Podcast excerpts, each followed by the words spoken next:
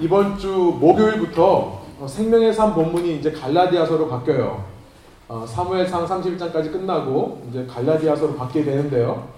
어, 저희가 갈라디아서를 처음 말씀을 시작한 것이 작년 7월입니다. 7월 첫 주부터 시작해서 지난주까지 딱 9개월 동안 갈라디아서를 살펴보고 있습니다. 오늘로서 33번째 이 말씀을 살펴보고 있는데요. 제가 이렇게 주일 말씀을 나누면서 소망하는 것 중에 하나는 이렇게 한 절 한 절 의미를 깊이 새겨봄을 통해 하나님의 말씀인 성경이 여러분에게 더 잘 이해되고 더 마음에 와닿는 것을 소원하는 것입니다.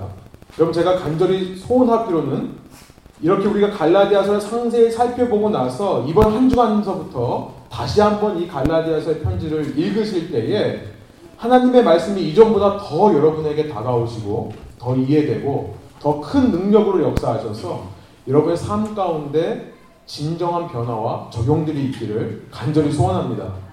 제가 첫 시간 갈라디아서 말씀을 나누면서 어, 우리가 왜 갈라디아서를 택하고 이것을 살펴보는지를 말씀드리면서 마치 이 말씀들을 읽어보는 것은 우리의 책상 서랍을 정리하는 것과 같다라는 말씀을 드렸었습니다.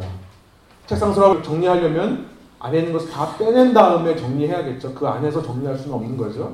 그래서 우리가 이 갈라디아서의 말씀을 살펴보면서 지금까지 우리가 생각해왔던 신앙생활을 다 한번 꺼집어내 놓고 하나씩 하나씩 혹시 그들 중 가운데 율법적이고 형식적인 종교생활은 있지 않은가 점검하자고 했었습니다.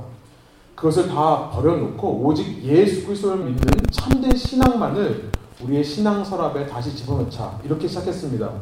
우리의 삶에 바리새인과 서기관들의 그런 누룩 그 레분이 아니라 그런 위선과 가식의 종교 생활의 레분이 아니라 하나님의 나라, 하나님의 왕국의 참된 레분이 퍼져나가기를 소망하면서 이 말씀들을 통해 매주 말씀들을 통해 또 새롭게 묵상하게 되시는 생명의 삶의 이 갈라디아서의 묵상을 통해 참된 신앙의 역사와 은혜가 성도님들 한 분 한 분 가정 가운데 회복되시기를 간절히 소원합니다. 우리 함께 일어나셔서 오늘 주신 하나님의 말씀 읽기로 하는데요. 일어날 수 있으시면 일어나셔서 오늘 갈라디아서 5장 16절부터 26절의 말씀. 저와 여러분이 한 절씩 번갈아가면서 읽고 마지막 절 함께 읽겠습니다. 제가 먼저 16절 읽겠습니다. 내가 이르노니 너희는 성령을 따라 행하라. 그리하면 육체의 욕심을 이루지 아니하리라. 육체의 소욕은 성령을 거스르고 성령은 육체를 거스르나니 이 둘이 서로 대적함으로 하지 못하게 하려 함이니라. 너희가 만일 성령의 인도하시는 바가 되면 율법 아래에 있지 아니하리라 육체의 일은 분명하니 곧 음행과 더러운 것과 호색과 우상숭배와 주술과 원수 맺는 것과 분쟁과 시기와 분냄과 당짓는 것과 분열함과 이단과 투기와 술 취함과 방탕함과 또 그와 같은 것들이라. 전에 너희에게 경계한 것 같이 경계하노니 이런 일을 하는 자들은 하나님의 나라를 유업으로 받지 못할 것이요. 오직 성령의 열매는 사랑과 희락과 화평과 오래 참음과 자비와 양성과 충성과 온유와 절제니 이 같은 것을 금지할 법이 없느니라. 그리스도 예수의 사람들은 육체와 함께 그 정욕과 탐심을 십자가에 못 박았느니라. 만일 우리가 성령으로 살면 또한 성령으로 행할지니 함께 읽겠습니다. 헛된 영광을 구하여 서로 노엽게 하거나 서로 투기하지 말지니라. 아멘. 함께 앉으셔서 기도하고 말씀 나누죠. 살아계신 주님, 오늘도 저희가 주님의 말씀을 읽으며 이것이 하나님께서 우리에게 오늘 우리에게 주시는 하나님의 음성인 줄 믿고 주님의 말씀을 받기로 합니다. 하나님 이 말씀이 우리의 삶에서 역사하게 하여 주시고 이 말씀을 따라 우리의 매일의 삶에 주님이 원하시는 참된 절제의 삶, 참된 예배의 삶이 회복될 수 있도록 인도하여 주십시오. 감사드리며 이 모든 말씀 예수 그리스도 이름으로 기도드립니다. 아멘. 네, 갈라디아서 계속 살펴보고 있는데요. 갈라디아서 이 어, 16절부터 26절까지에는 15가지의 육체의 일들과 9가지의 성령의 열매가 기록되어 있다고 했습니다.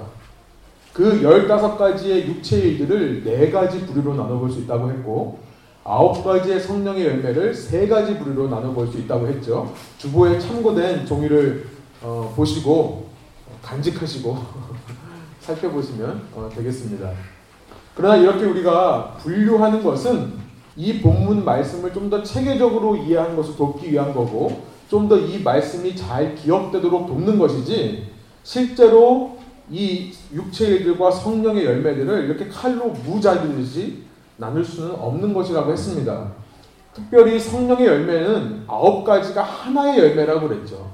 우리가 예수님을 믿고 나의 구주로 믿고 고백할 때에 우리의 마음속에 성령이 오시고요.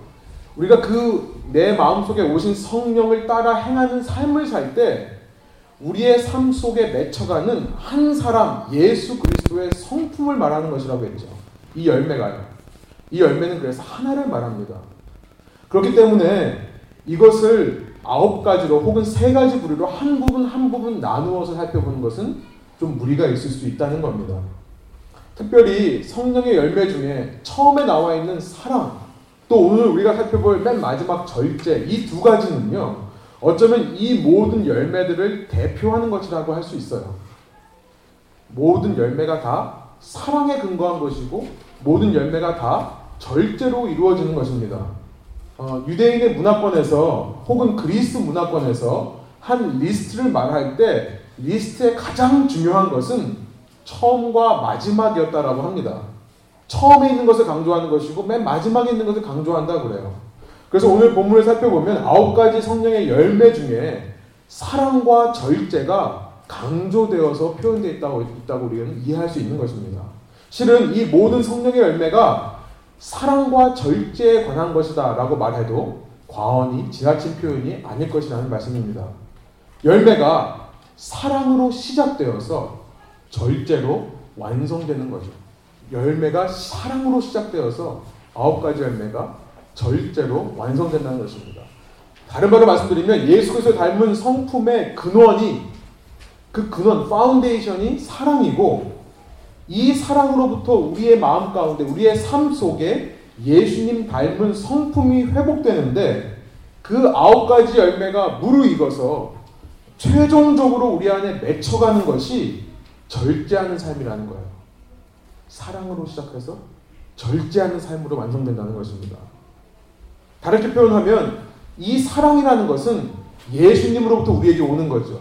예수님으로부터 와서 우리의 이 성령을 따라 행하는 삶의 원동력이 되는 것이 사랑이라면 절제는 그런 우리의 성품을 통해 주님께로부터 받은 사랑을 다시 주님께 돌려드리는 하나님께 영광이 되는 것입니다. 그렇게 표현할 수도 있겠죠.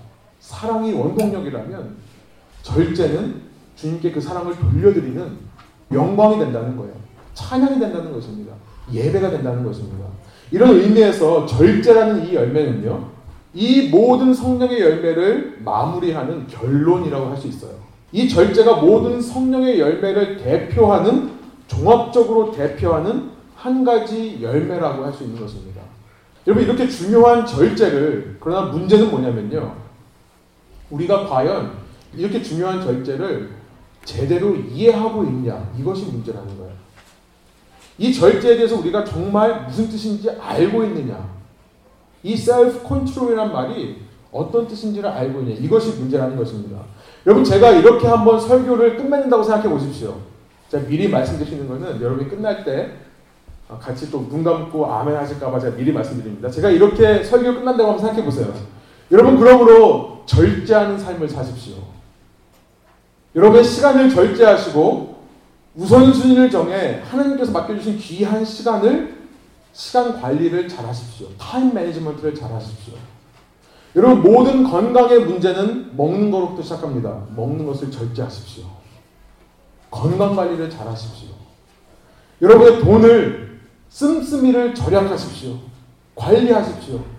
불필요한 곳에 돈을 쓰지 마시고 꼭 필요한 곳에만 써서 여러분의 하나님께서 맡겨주신 청지기로서의 그 money management, 돈 관리와 asset management, 재산 관리를 잘 하십시오. 무엇보다 여러분의 혀를 절제하십시오. 내 입에서 무슨 말이 나오는가를 늘 점검하시고 가능하면 말을 많이 하지 마십시오. 함께 기도하시겠습니다. 제가 이렇게 끝낸다면요. 여러분 제가 말씀드린 것이 과연 성경에서 말씀하고 있는 절제가 맞을까요? 다른 말로 하면 제가 이렇게 설교를 일찍 끝내버리면 기분이 좋으시냐는 거예요. 만족하시나요? 뭔가 하나 좀 네, 도와하세요. 이러고 갔으면 좋겠어요.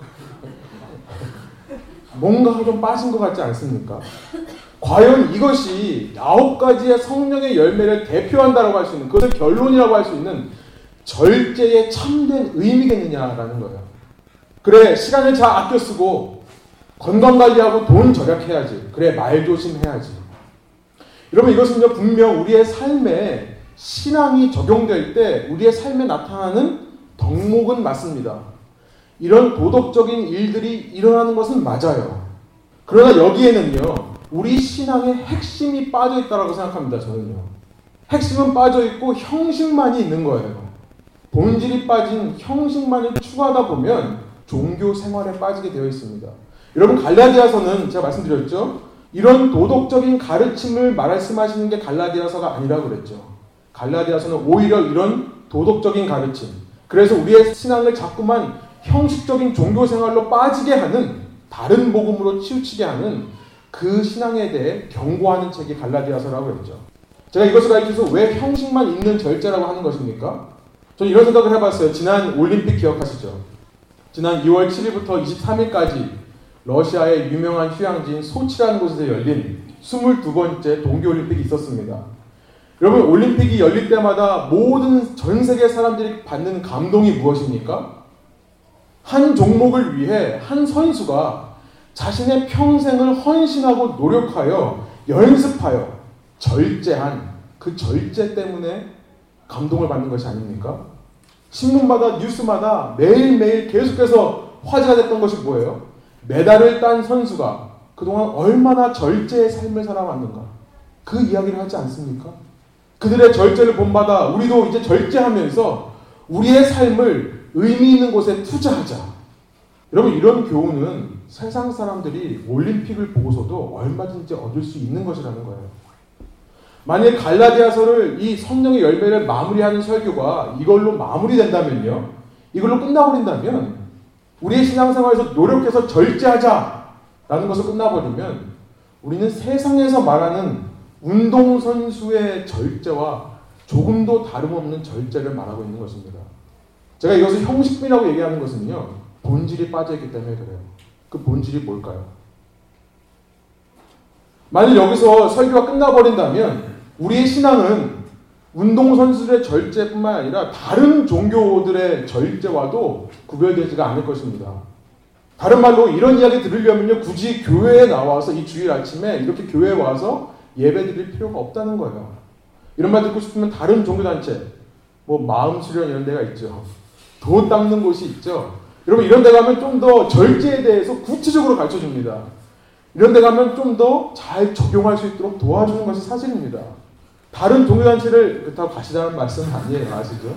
심각하시니까 제가 예, 상처받으시나 싶어요. 여러분 다른 종교단체 찾지 않아도요. 웬만한 기업에서의 세미나나 어떤 강의들 아니 그 전에 인간이 상식을 갖고 있다면 다 아는 내용이 절제에 관한 내용이라는 거예요. 여러분 그 누가 이 세상에 있는 누가 이 절제가 중요한 덕목이 아니라고 말하는 사람이 있겠습니까? 몰랐다라고 말하는 사람이 있겠어요? 내가 몰라서 절제하지 않았습니다. 이렇게 말할 사람이 있냐는 거예요. 누가 않는데 토를 달고 비판하는 사람이 있겠냐는 겁니다. 여러분 우리의 상식만으로도 이해되는 거라면 그것은 본질이 빠진 거예요. 저는 그 말씀을 드리고 싶습니다. 우리의 상식만으로 이해되는 거라면 본질이 빠진 거예요. 무슨 본질이에요? 예수 그리스도가 빠져 있는 거예요. 예수님을 통해 우리에게 부어주시는 성령이 빠진 것입니다. 그렇게 형식만 있다는 거예요. 여러분, 예수님과 성령이 빠진 절제는요, 겉으로 보기에 그것이 아무리 그럴듯해 보인다 하더라도 본질이 빠진 형태이기에 이것을 기억하십시오. 본질상 아무 능력이 없어요. 아무 소용이 없는 것입니다.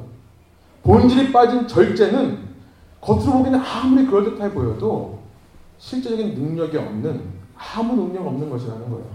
여러분 우리가 기억해야 될 것은 뭐냐면 사도 바울이 이 편지를 쓰고 있는 지금 주후 1세기 그 사회, 그 그리스 로마 문화권에서 최고의 덕목으로 여기던 것 중에 하나가 바로 절제였다는 사실이에요. 그때 그리스인 로마인들도 절제라고 그러면 아 가장 중요한 인간의 덕목 중에 하나다라고 말했다는 것입니다. 그리스 말로 이 절제라고 말하는 엔크라테이아라는 말은요. 오늘 본문에 쓰인 말인데요. 구해 보시면 원래는 이것은 성경의 단어가 아니에요. 이것은 주전 5세기에 그리스의 철학자인 소크라테스 아시죠? 소크라테스. 소크라테스가 만들어낸 말이 엔크라테이아입니다.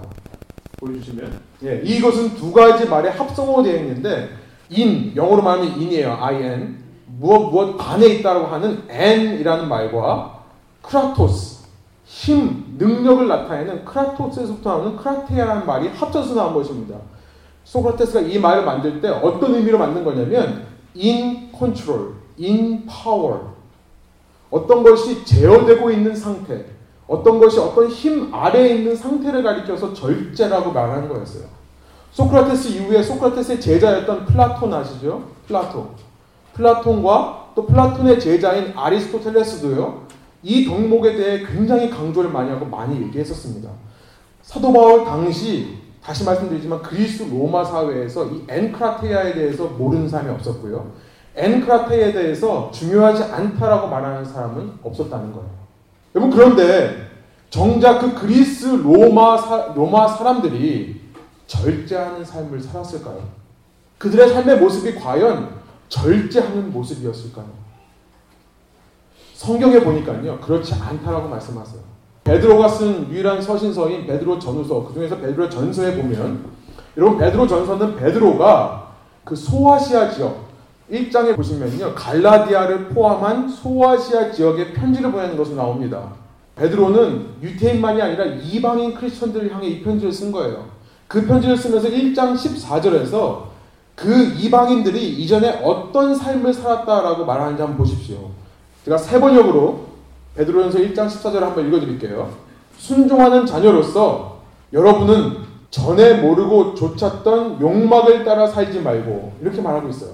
이제 여러분들이 순종하는 자녀가 되었으면 이전에는 모르고 따랐던 그 욕망을 따라 살지 말라.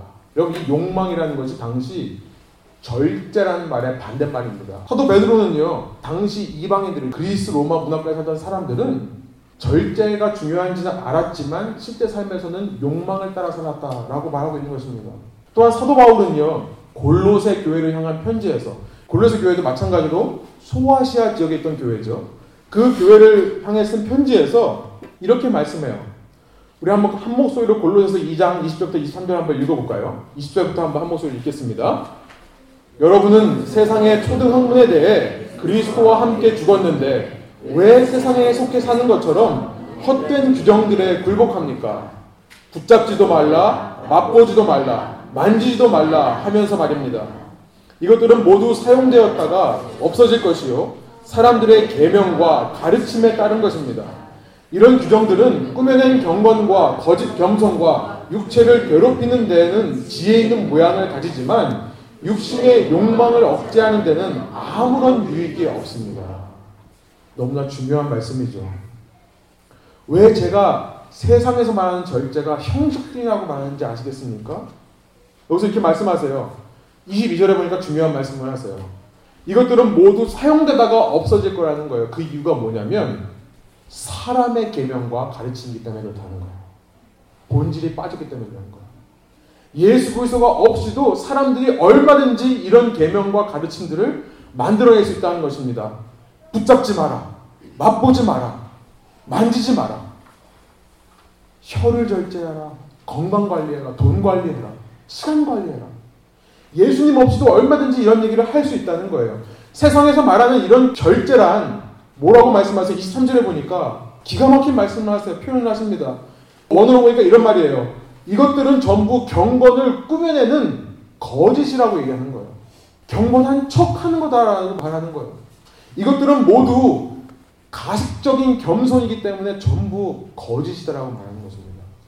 이런 것들은 이렇게 말씀하세요. 육체를 학대하는 거다. 단지 육체를 학대하는 것일 뿐 언뜻 보기에는 이런 뜻입니다. 지혜 있어 보이지만 언뜻 보기에는 지혜가 있는 것처럼 보이지만 사실은 육체의 욕망, 절제와 반대되는 욕망을 제어하는 데는 아무 유익이 없다라고 말씀하고 있는 것입니다. 왜 그럴까요? 다시 말씀드리지만 본질이 빠졌기 때문에 다른 말로 말씀드리면 세상에서 말하는 절제란 그 주체가 누구에게 있는 거예요? 예, 사람에게 있는 겁니다. 자기 자신에게 있는 거예요. 그래서 절제의 세 번째 의미를 보면요. 이런 뜻이에요. 다음 슬라이드 보여주시면 self in control 하는 거예요. 내 자아가 컨트롤하고 있는 상태.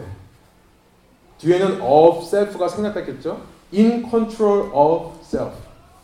self in control of self. 자기 자신이 자기 자신을 사람이 자기 자신을 통제할 수 있다고 믿는 것. 이것이 당시 사회에서 말하던 소크라테스가 말하던 절제의 의미였습니다. 다음 슬라이드 보여주시면 여러분 크라토스라고 하는 힘에는 다른 의미가 있는데 무슨 뜻이 있냐면 롤드십이라는 의미가 있었어요. 주권이라는 의미도 함께 있었습니다. 그러니까 다른 말로 말하면 뭐예요? 내가 내 자신의 왕이 되겠다는 얘기를 하는 거예요. 내가 제 내가 내 자신의 주인이 되겠다. 내가 내 자신의 롤드 주가 되겠다라고 말하는 것이 세상에서 말하는 절제의 정의라는 것입니다. 여러분 여러분은 잘 모르겠지만 저는요 저 같은 사람이 신이면요 저는 안 살 거예요. 그렇지 않습니까? 얼마나 불안합니까? 얼마나 피곤합니까? 제 아내는 알 거예요. 그죠, 여보? 아실 거예요. 저 같은 사람이 하나님이면요. 얼마나 피곤한 삶을 살아야 되나. 여러분, 내가 왕 된 삶, 내가 내 삶의 주인 된 삶이 세상에서 말하는 절제라면 성경에서 말씀하시는 절제는 뭘까요? 성령의 열매의 결론으로서 우리에게 주어지는 절제란 무엇일까요? in control은 in control인데 self in control이 아니라 in control을 가리켜서 절제라고 하는 것입니다. 내가 내 자신의 주가 되어 왕이 되어 나를 통제하는 게 아니라 하나님께서 나를 통제하실 때 이것이 절제라는 거예요. 캐나다 밴쿠버 어, 제가 다니는 신학교에서 가르치셨던 데럴 존스 교수님의 표현에 의하면 이, 그분은 이런 표현을 쓰셨어요. 성경에서 말하는 절제란 self control이란 under self 자기 통제 아래에 있는 것을 말하지 않고 self control이다. 자아가 통제 아래 들어가는 것을 말한다라고 말씀하신 적이 있었습니다. 내가 내 자신 아래에 있는 것이 아니라요. 오직 내 자신이 성령의 완전한 지배를 받는 것. 이것이 절제라는 단어의 참된 의미라는 겁니다. 그래서 여러분 절제의 다른 동의어가 뭐냐면 성령 충만이에요. 내가 내 삶에서 성령의 온전한 지배를 받기 때문에 성령 충만이 절제인 것입니다. 여러분 우리가 이렇게 절제의 참 의미를 알고 나면 그러면 이제 우리가 어떻게 우리의 삶에 이것을 적용할 수 있을까요? 제가요 이 절제의 적용을 예배와 빗대어서 한번 표현을 해봤습니다. 세 가지를 살펴보려고 하는데요. 첫 번째, 우리가 이런 참된 절제의 의미, 성령 충만, 하나님이 나를 다스리도록 나를 내어드리는 것에 삶을 살기 위해 구체적으로 어떤 적용이 있어야 되는가? 여러분 첫 번째 모든 상황 속에서 우리의 삶의 모든 환경 속에서 모든 조건 속에서 내 노력과 의지로 절제해 보려고 하는 것이 아니라요. 내가 내 삶을 어떻게 컨트롤 해 보려고 하는 것이 아니라 첫 번째 뭐가 필요하냐면 나의 능력이 없음을 인정하자는 거예요. 여러분 이것이 다른 말로 말하면 예배의 시작입니다. 참된 예배의 시작은요, 이거로부터 시작하는 거예요. 주님, 나에게는 능력이 없습니다. 이것이 우리가 하나님께로 나가는 길이고요. 다른 말로 자기 부인이죠. 누구든지 나를 따라오려거든 자기를 부인하고, 자기를 부인하고 따라오라. 우리가 예배로 나가는 시작이 뭐냐면 내 자신을 부인하는 것입니다. 여러분, 많은 사람들이, 많은 신앙인들이 겉으로는 얼마든지 겸손한 척 하면서, 아, 저는 능력이 없어요. 아, 제가 어떻게 그런 일을 감당할 수 있겠습니까? 제게는 힘이 없습니다. 라고 말은 잘합니다. 그러나 속으로는요, 내가 내 삶을 컨트롤할 수 있다라고 하는 이 착각을 버리지 못하는 사람들이 너무나 많은 것 같아요. 실제 내 삶에서 어떤 상황과 사건들을 만날 때마다 자꾸만 내가 컨트롤 하려고 하는 거죠. 나의 세상적인 그 우상숭배의 절제가 나오는 거예요. 왜 우상숭배입니까? 내가 내 삶의 왕이 되기 때문에 우상숭배인 거예요. 참된 성경적인 의미에서 절제는 내 자신에게 능력이 없다는 것을 처절하게 인정하는 것부터 시작하는 거예요. 나에게는 능력이 없기 때문에 주님 앞에 나오는 거잖아요. 여러분 이 자리에 오실 때 어떤 마음으로 오셨습니까? 자아가 살아서 오셨습니까? 아니요, 우리는 모일 때마다 나에게는 능력이 없기 때문에 주님 앞에 나오는 마음으로 나오는 거예요. 우리 선배들이 불렀던 찬송가 중에 너무나 귀한 말씀이 있죠. 천부여 의지 없어서 손들고 옵니다. 여러분 이것이 우리의 삶의 참 절제를 시작하게 되는 첫 단추이고 이것이 우리의 참된 예배를 회복하는 첫 시작이 될 줄 믿습니다. 이런 은혜가 여러분 가운데 있기를 소망해요. 나 잘났다고 생각하는 게 아니라 내게 능력이 없습니다. 그러나 여러분 두 번째는 우리의 능력 없음을 발견하는 것으로 끝나는 것이 아니죠. 그것으로 끝나는 것이 예배가 아닙니다. 절제가 아닙니다. 내가 내게 능력이 없다는 것을 고백했다면 동시에 거기서 멈추지 않고 하나님의 능력을 인정하는 것이 필요해요. 주님, 나에게는 능력이 없지만, 그러나 주님께는 능력이 있습니다. 여러분, 이것이 다른 말로 예배에서의 찬양입니다. 이것이 우리가 노래로 오늘도 위대하신 주, 하나님을 높여드리는 거예요. 내게 능력이 없지만, 하나님께는 능력이 있습니다. 여러분, 이것이 주님께서 기뻐 받으시는 예배인 줄 믿습니다. 우리 아이들이요, 제게 와서 제가 가장 행복한 순간이 언제냐면, 아빠 도와주세요 하고 제 다리에 안기는 순간이 너무나 좋은 거예요. 그것이 부모의 참 기쁨인 것 같아요. 내게 능력이 없는 것을 솔직하게 인정하고, 그러나 하나님의 능력을 인정하기 때문에 어떤 결과가 이어져요? 그 하나님을 갈급하게 찾는 거예요. 아빠가 오기, 오기만을 기다리는 겁니다. 장난감을 맞춰야 되는데 못하거든요.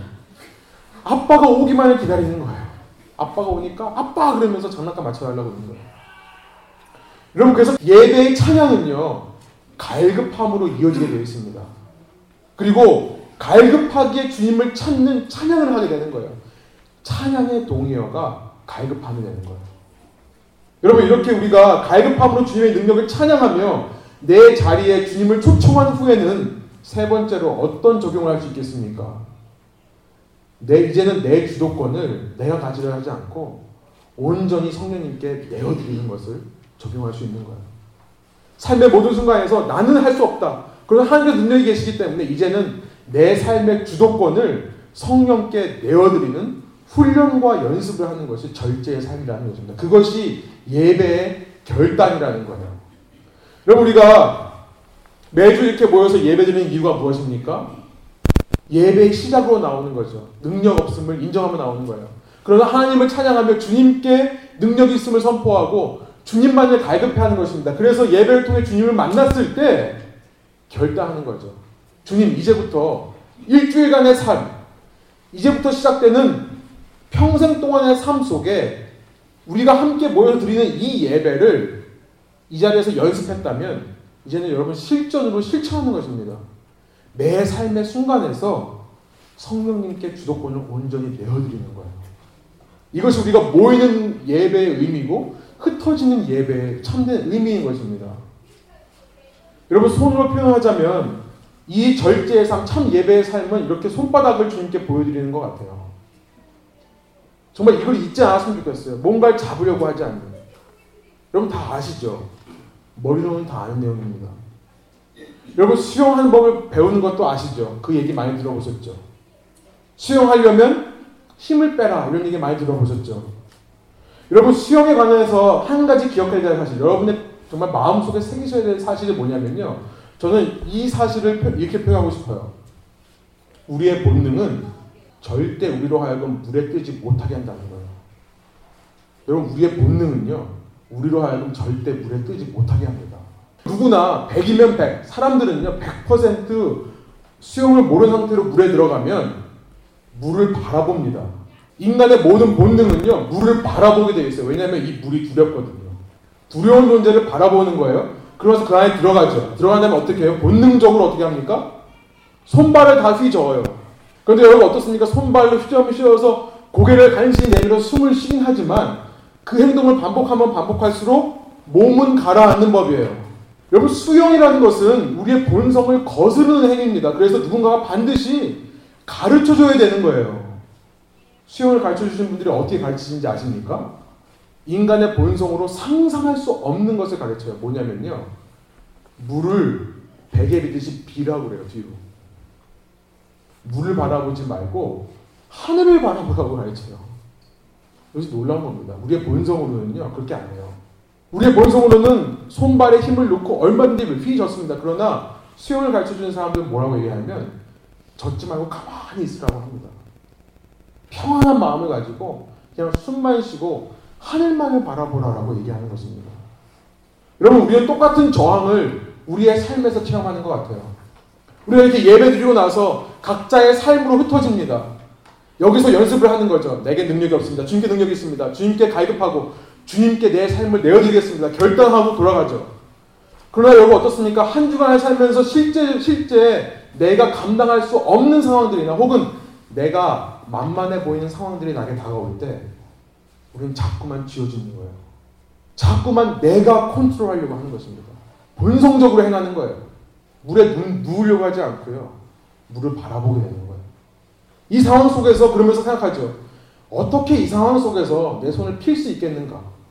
아, 물론 뭐 신앙은 그렇게 말씀하시지만 그건 이상적인 거고 실제 삶에서 내가 이걸 놓고 있으면 안 되는 거 아닌가? 이런 생각을 합니다. 내 힘으로 발버 좀 쳐야 간신히 숨한 번 쉴 것 같은데 어떻게 힘을 빼라고 말하는 겁니까? 내 힘으로 노력해서 나의 이 습관들을 억눌려야 될 것 같고 내가 어떻게든지 이 상황을 헤쳐나가야 될 것 같은데 성령께 주도권을 내어놓으라며 여러분 그러나 우리 삶에서 진정으로 육체의 일들이 사라지고 오직 성령의 아름답고 탐스러운 열매가 맺히는 유일한 길은 성령께 주도권을 내어드리는 길밖에 없다는 거예요. 우리의 본성이 아무리 아니라고 얘기를 할지라도 믿음으로 주도권을 내어드리는 것입니다. 누가복음 11장에 보면 예수님께서 이런 희한한 비유를 말씀하시는 것이 나와요. 누가복음 11장 24절부터 26절 제가 한번 읽어드릴게요. 주보에 있습니다. 한 더러운 영이 어떤 사람에게서 나와 쉴 곳을 찾으려고 물 없는 곳을 돌아다니다가 끝내 찾지 못하고 내가 전에 나왔던 집으로 다시 돌아가야겠다라고 말했다. 어떤 사람에게서 더러운 영이 나왔는데요. 이제 이 더러운 영이 다니다가 보니까 갈 데가 없는 거예요. 그래서 아 내가 나온 집으로 다시 돌아가. 그 사람에게 다시 들어가야겠다. 그랬더니 25절에 뭐라고 말씀하세요? 그런데 그곳에 이르러 보니 집이 깨끗하게 청소되어 있고 말끔히 정돈되어 있었다. 그 사람이 그 더러운 영이 나간 사이에 뭐 한 거예요? 절제한 거죠. Self in control. 자기의 삶을 한번 정리를 해 놓은 겁니다. 그랬더니 어떻게 돼요? 26절에. 그래서 더러운 영은 나가서 자기보다 더 사악한 다른 영들을 일곱이나 더 데리고 들어와 그곳에 들어가 산다. 그러면 그 사람의 마지막 상황은 처음보다 훨씬 나빠진다. 여러분 이런 말씀을 하십니다. 내 힘으로 더러운 영을 몰아내보자고 하는 self control의 삶, self in control의 삶은 결국에는 이전보다 더 나쁜 삶으로 우리의 삶을 만들 수밖에 없다는 것을 말씀하시는 거예요. 여러분 예수님의 포인트는 뭘까요? 이 희한한 비유를 말씀하신 포인트가 뭘까요? 그 포인트가 21절, 22절에 나와 있어요. 한번 한 목소리 한번 읽어볼까요? 21절부터 22절. 힘센 사람이 완전 무장을 하고 집을 지키고 있다면 그 재산은 안전할 것이다. 그러나 힘이 더 센 사람이 공격해 그를 이기면 그가 의지하는 무장을 모두 해제시키고 자기가 노략한 것을 나누어 줄 것이다. 지금 예수님은 이 말씀을 어느 상황에서 하셨냐면 유태인들이 예수님에게 너가 지금 귀신의 힘으로 귀신을 쫓아내는 것이 아니냐. 이렇게 말하는 상황에서 이 말씀을 하신 거예요. 21절에서 힘센 사람이라고 말하는 것은 더러운 영, 귀신을 말합니다. 그러나 22절에서 말하는 힘이 더 센 사람이라는 것은 예수님을 말하는 거예요. 여러분, 결국 어떤 한 사람의 삶 속에 참된 절제가 일어나고 그래서 내 삶에 있는 모든 더러운 추악한 탐욕의 문제가 욕망의 문제가 해결되는 유일한 길은 뭐라는 거예요? 예수님이 그 안에 계실 때에만 가능하다는 거예요. 우리 신앙인들의 노력은 자꾸만 우리 자신을 비우는 것이 아닙니다. 우리 속을 비워내는 것으로 끝나는 것이 아니에요. 그거는 마음 수련해서 하는 거라니까요. 우리가 하는 것은 뭐냐면 채우는 겁니다. 더 힘센 사람으로 채우는 거예요. 그러면 영이 나갔다가 들어와도 돌아오지를 못하는 거예요. 여러분 마치 포도나무가 열매를 맺기 위해서 그 가지가 열심히 노력한다고 해서 맺힙니까? 아니죠. 줄기에 붙어 있기만 하면 되는 거죠. 요한복음 15장의 말씀이잖아요. 시편 1편에 보면 복 있는 사람은 시절을 따라 계절에 따라 열매 맺는 나무와 같다 말씀하시죠. 어떻게 나무가 열매를 맺습니까? 자기 힘이 아니라 물가에 심기기만 하면 되는 거잖아요. 절제로 결론되어질 수 있는 이 성령의 열매 역시 우리가 성령 안에 주님 안에 충만히 거하기만 하면 우리의 삶에 자연스럽게 맺혀가는 것이라는 말씀입니다. 우리가 할 노력이란 뭐냐면 계속해서 우리의 주도권을 성령님께 내어드리는 노력 외에는 필요한 것이 아닙니다. 오늘 본문 24절에서 이렇게 말씀하세요. 그리스도 예수의 사람들은 육체와 함께 그 정욕과 탐심, 그 정욕과 탐심을 십자가에 못 박았느니라. 우리가 할 것은 이겁니다. 자꾸만 내가 내 소유권을 주장하려고 하는 self in control을 십자가에 못 박는 것. 그럼 말씀을 정리해 볼게요. 절제라고 했을 때 이 절제라는 덕목은 누구나 공감하는 덕목이 맞습니다. 그러나 실제 삶에서 이 절제를 이루어내는 사람들은 많지 않은 것 같습니다. 왜냐하면 형식에 치우치기 때문에 그래요. 그 형식이란 뭐냐면 self in control. 내가 한번 해보겠다. 사람의 계명과 사람의 가르치는 것입니다. 본질적으로 말씀하시는 절제란 God in control. 내가 절제하지 못하는 문제가 있습니까? 내 속에 끊지 못하는 습관이 있으세요? 내가 자꾸만 반복해 저지르는 죄의 문제가 있으세요? 인생을 살아가면서 이것만은 내가 컨트롤할 수 있다. 이것은 내가 문제없이 해결할 수 있다라고 믿는 교만의 자신감이 있으십니까? 아니면 그와 정반대로 내가 컨트롤할 수 없는 상황 앞에서 절망하고 계십니까? 여러분, 이 모두 주님 발 앞에 내려놓고요. 주님께만 성령과 진리로 예배하는 참된 예배자 되시기를 소망합니다.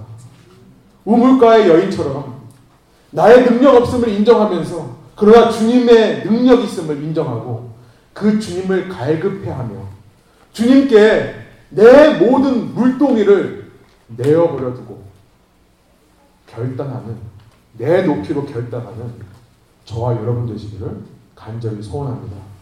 함께 기도하시겠습니다.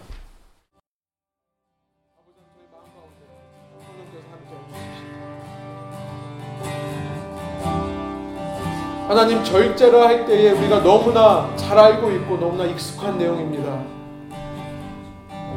주님 그러나 우리의 삶의 모든 순간에서 자꾸만 우리의 본성은 우리의 육체는 쥐어 잡으라고 얘기를 합니다. 그 본성에 휩쓸려 나도 몰래 본성적으로 내가 문제를 해결하고 문제가 해결 안 되면 내가 고민하고 절망했었습니다. 이 시간에 참된 주님을 닮은 절제가 무엇인지를 말씀해 주시니 감사합니다. 예수님께서 십자가의 그 어려운 길을 가실 수 있었던 것은 예수님께서 온전히 하나님의 능력에 의지하셨기 때문임을 우리가 이 사순절 기간을 지나며 기억하게 하여 주십시오. 주의 잔을 주께서 허락하신 잔을 받아 마실 수 있도록 땀이 피가 되도록 기도하셨던 예수님의 모습을 기억하게 하여 주십시오.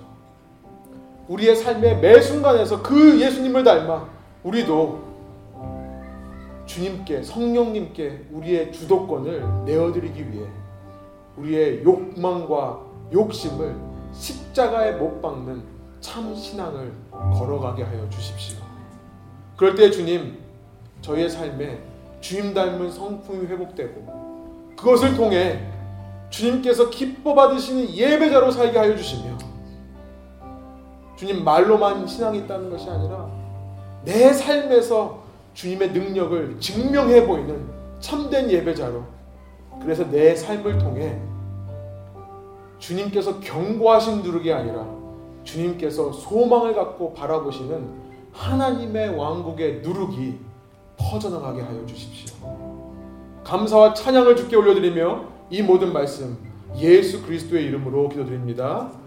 아멘. 주기도문으로 예배를 마치겠습니다.